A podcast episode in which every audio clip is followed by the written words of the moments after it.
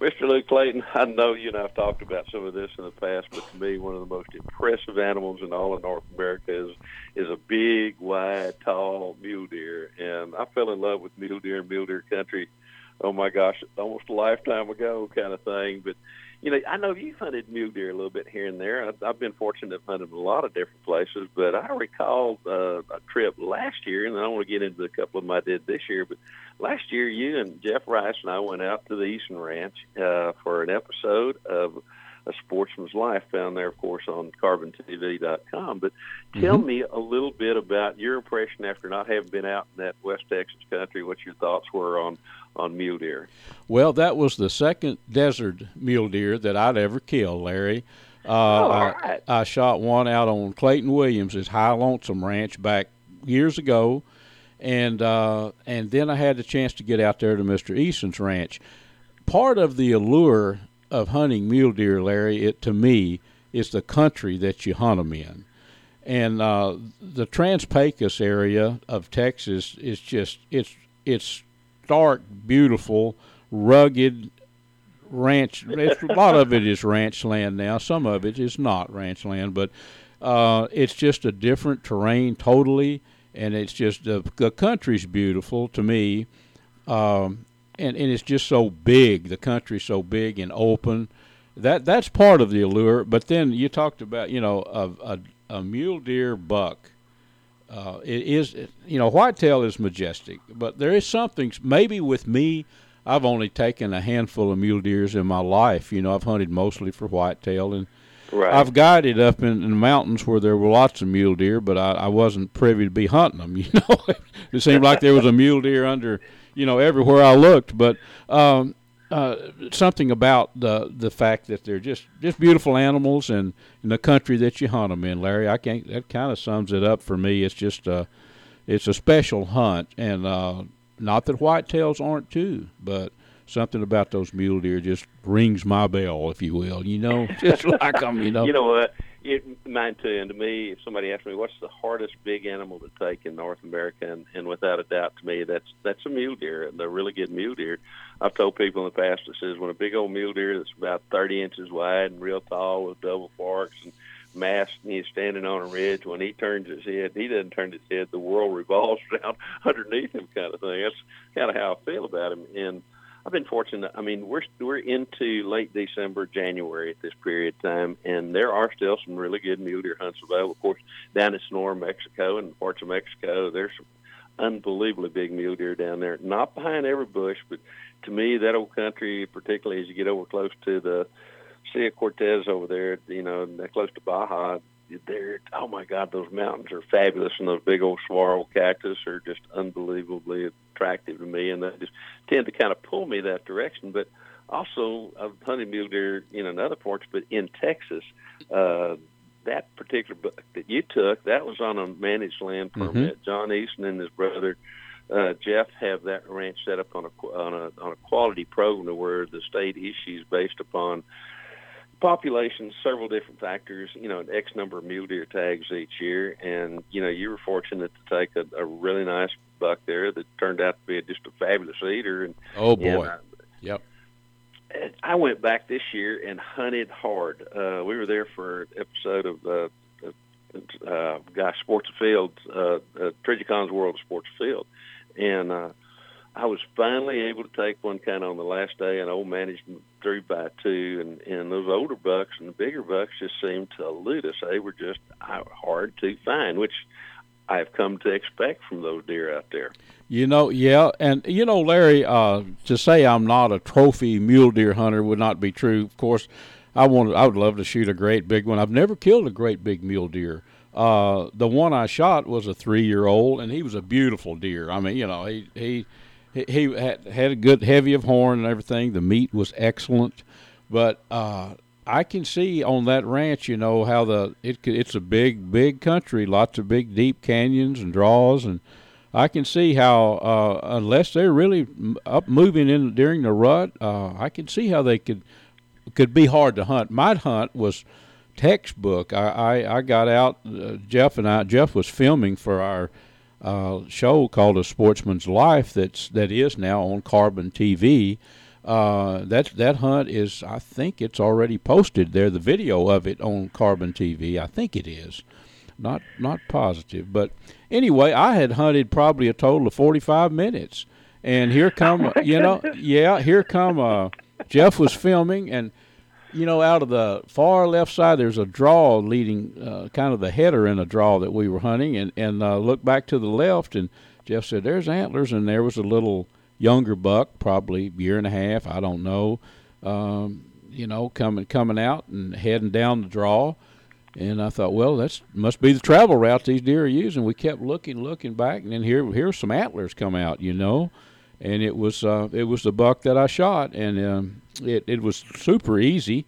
You know, the shot was about 80 yards, and the deer come up. I think he was he either on the he definitely on the same trail. It's almost like he was trailing that younger buck, but he come right in same area that he came from and uh, made the shot. And you know, uh, an hour into it, we were field. I was field dressing a, a, a mule deer buck. you know.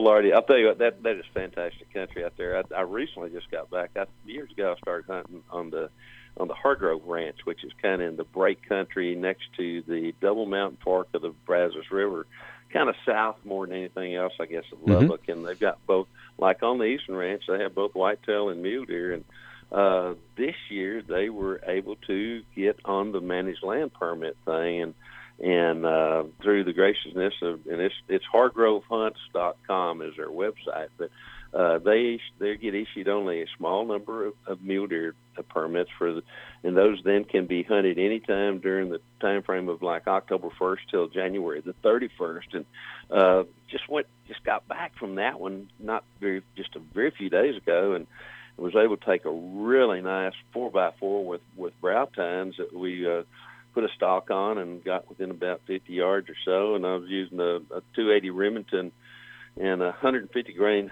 Hornady ELDX, of course, almost a top with Trijicon scopes. And I tell you what, that put that deer down in an absolute hurry. And I mean, it's it's one of those deer that I just I fell in love with first time I even glanced at it. My heart was pounding so hard I'm surprised I even hit the dead gum deer, even though it was just a few yards out there. I know, and, uh, I know that feeling. Yep.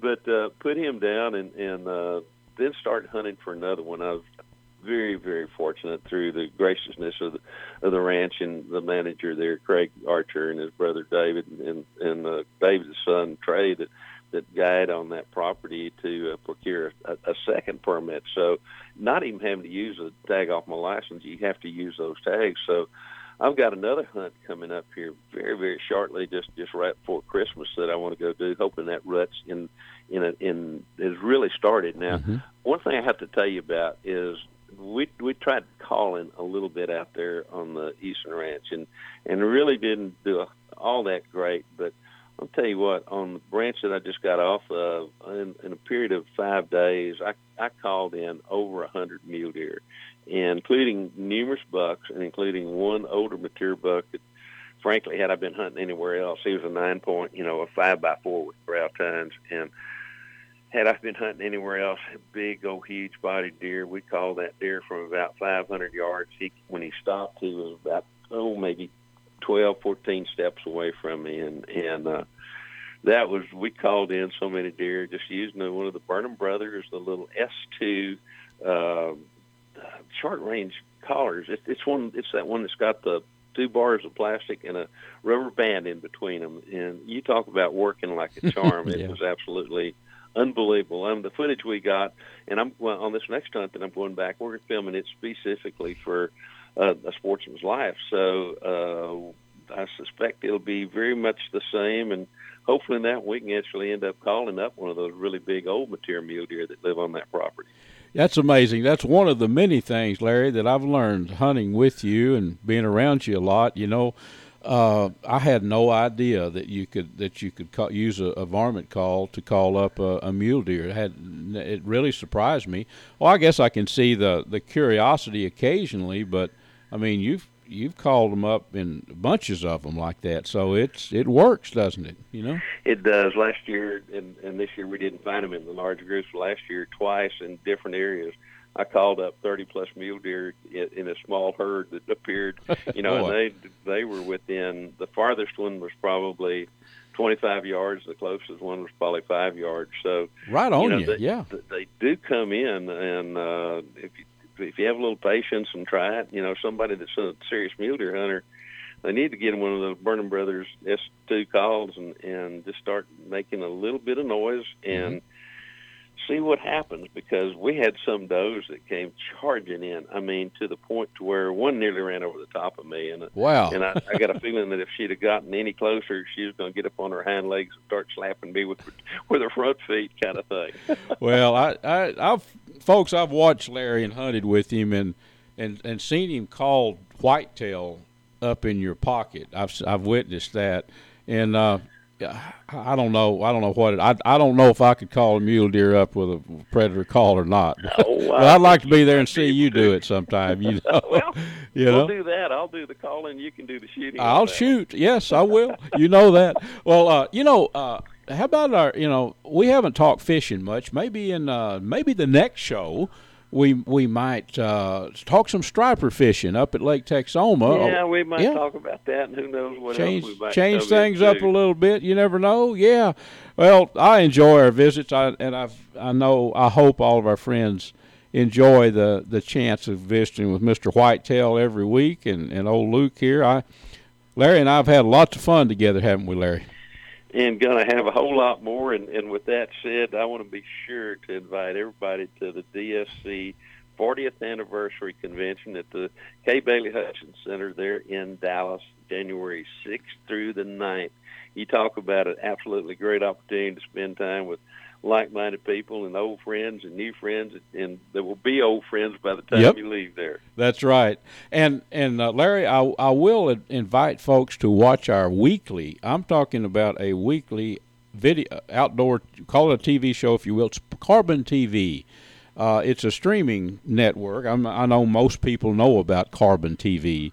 You can download it on your Roku or whatever on your TV or you can just go to carbontv.com. But a sportsman's life, folks, go there and you'll get to Larry and and is on every every show and myself and Jeff Rice. I think folks would get a kick out of it. And Larry, I tell you what, I th- I think it's time for me to start packing up, getting ready for this next whitetail hunt with you here in about three days. So uh, it's time to move forward, buddy time to move forward. And if we don't get an opportunity to visit folks between now and Christmas, we want to be sure to wish them the most merriest, or, and I know that's almost like a double thing, but the merriest and the most blessed Christmas ever this year. Yes, sir. Thank you.